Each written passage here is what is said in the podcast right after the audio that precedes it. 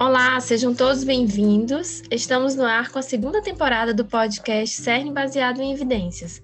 Neste primeiro episódio, convidamos a fisioterapeuta Neline Riedel, que é mestre pela Universidade Federal de Santa Maria e professora da Universidade Estadual do Oeste do Paraná.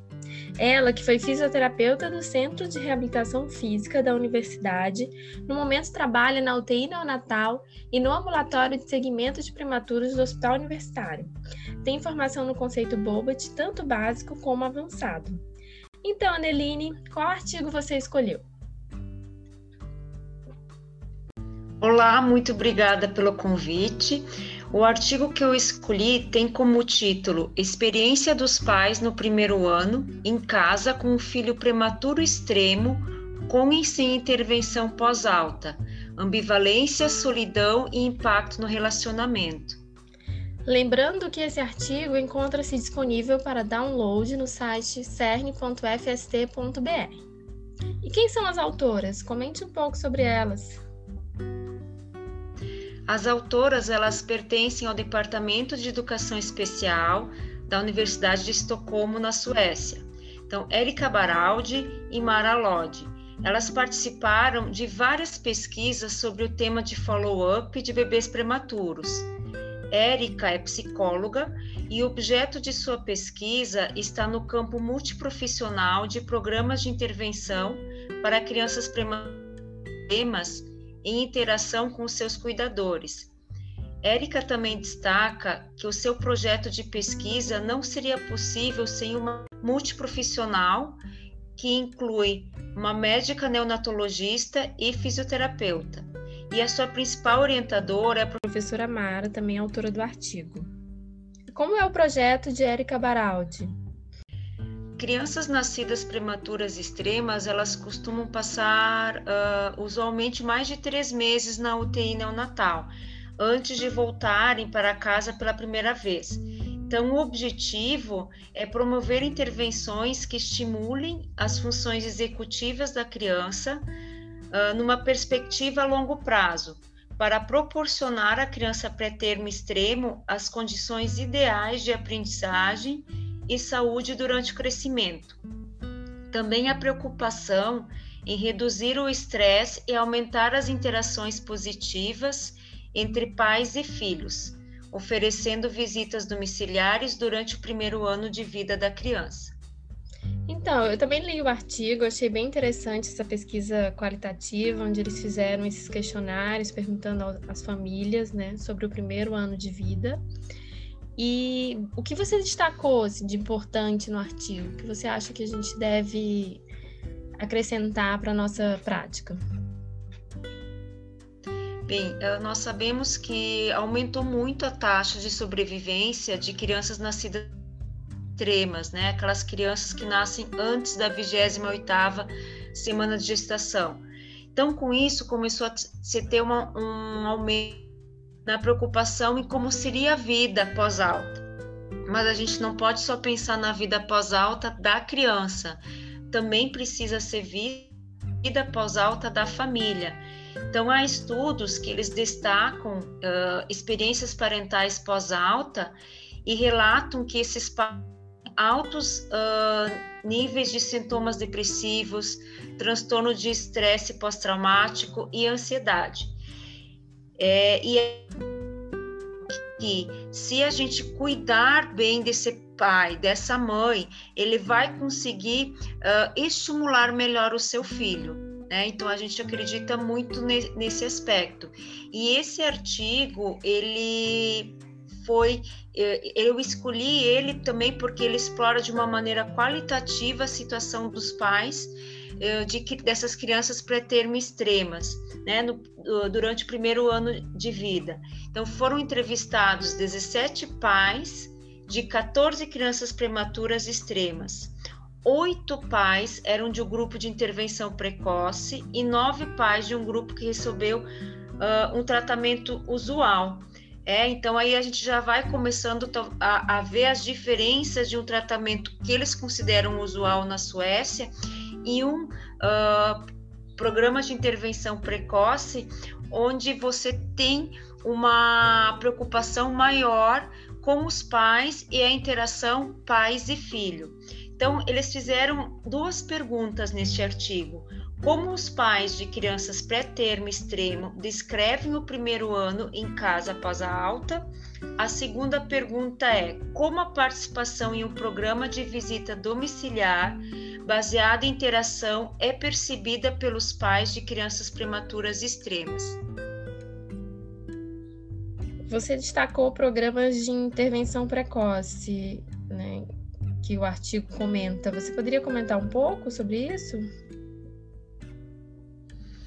Sim, na Suécia existe o programa de avaliação e cuidado do desenvolvimento individualizado do recém-nascido. Então, é um programa de cuidado centrado na família. Ele inicia na UTI neonatal e continua após alta hospitalar. Então, este programa ele apresenta ramificações. Uma, então, é o tratamento usual e outra, o programa de intervenção baseado em interação para o pré-termo de Estocolmo. Então, como que é esse tratamento usual? Todas as crianças nascidas prematuras extremas recebem atendimento domiciliar assistido pelo hospital, desde que essa criança seja alimentada por sonda ou necessite de suprimento extra de oxigênio. Então, além disso, nesse tratamento usual, vai existir um programa de acompanhamento de alto risco, onde é oferecido um exame padronizado por um pediatra visitas de fisioterapeuta e pediatra para avaliação do progresso motor e neurológico, como também um psicólogo que vai avaliar o nível cognitivo da criança e fazer a triagem de problemas comunicativos e comportamentais. E também essa criança pode ser encaminhada para o fonoaudiólogo ou terapeuta ocupacional e nutricionista. A outra ramificação então, é o programa é, que ele se baseia, né? O nome dele acaba sendo Programa de Intervenção Baseado em Interação para o Pré-Termo de Estocolmo. Então, ele também é um programa pós-alta para bebês prematuros extremos, mas esse, também se preocupa com seus cuidadores. Então, são realizadas visitas domiciliares durante o primeiro ano de vida. Este programa ele consiste numa visita pré-alta hospitalar e nove visitas domiciliares adicionais durante os 12 meses em casa. O programa ele foi desenvolvido em colaboração com uma equipe holandesa de fisioterapia. Então, esse programa acaba se baseando principalmente na interação pai-filho, entendendo as dicas das crianças, ah, para as crianças e encorajando o próximo passo de desenvolvimento objetivo que eles têm nesse projeto é reduzir o estresse infantil por meio do apoio aos pais e expandir a interação pai adequadas ao desenvolvimento. Então, eles uh, apresentam evidências de que o aumento da alta eficácia dos pais é o ingrediente nas práticas centradas na família durante a intervenção na primeira infância. Então, eles justificam este projeto por uma seguinte teoria, que é a teoria de cascata de desenvolvimento, que ela considera que o progresso ou o estresse dentro de um nível de desenvolvimento interfere no longo prazo. Né? Então, vai interferir no desenvolvimento dessa criança a longo prazo. A ideia básica das intervenções precoces é mudar as experiências da infância o que pode afetar os resultados a longo prazo. Então, essa teoria de cascata do desenvolvimento é o motivo pelo qual uh, a própria autora, a pesquisadora, ela escolheu entrevistar os pais, uh, porque ela queria o relato deles sobre essa situação de como era conviver com o filho no, uh, em casa né? E começar a perceber como isso vai afetar o bem-estar dos seus filhos, né? A longo prazo. E quais são os, quais foram os resultados do artigo? É, os resultados uh, destacam vários aspectos importantes. Então, muitos pais sentiam solidão, medo de doenças, exaustão. Outros destacaram como foi gratificante a visita dos profissionais. Também teve relatos sobre dificuldades em relação à amamentação que levou as autoras a questionar como solucionar essa questão. Então, a importância de a gente fazer uma análise dos nossos projetos.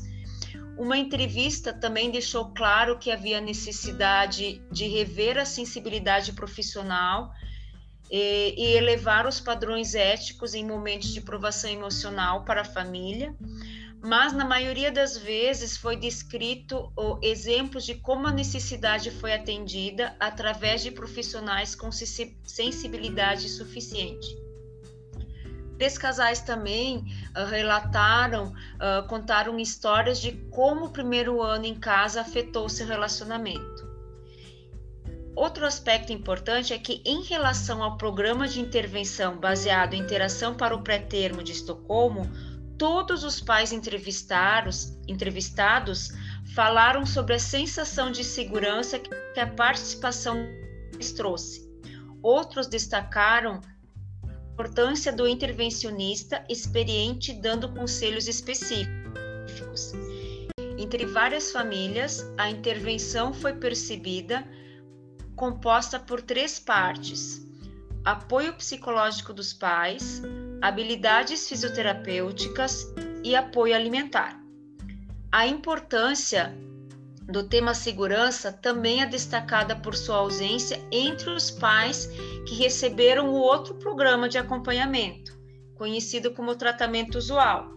Muitos desses pais destacaram que achavam que seria melhor terem mais visitas. E muitos pais também comentaram que as pra... partes práticas da intervenção como sendo especialmente úteis, com os intervencionistas muitas vezes sendo capazes de encontrar dicas e conselhos adequados sobre atividades para estimular o desenvolvimento do bebê. Então, aqui no Brasil você conhece algum programa parecido? Pode falar um pouco da sua experiência aí na universidade?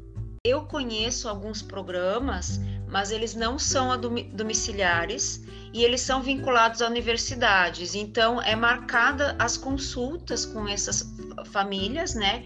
E os seus bebês. Então, eles chegam no ambulatório hospitalar, onde, dependendo uh, do dia e dos profissionais que estiverem lá, serão realizadas avaliações.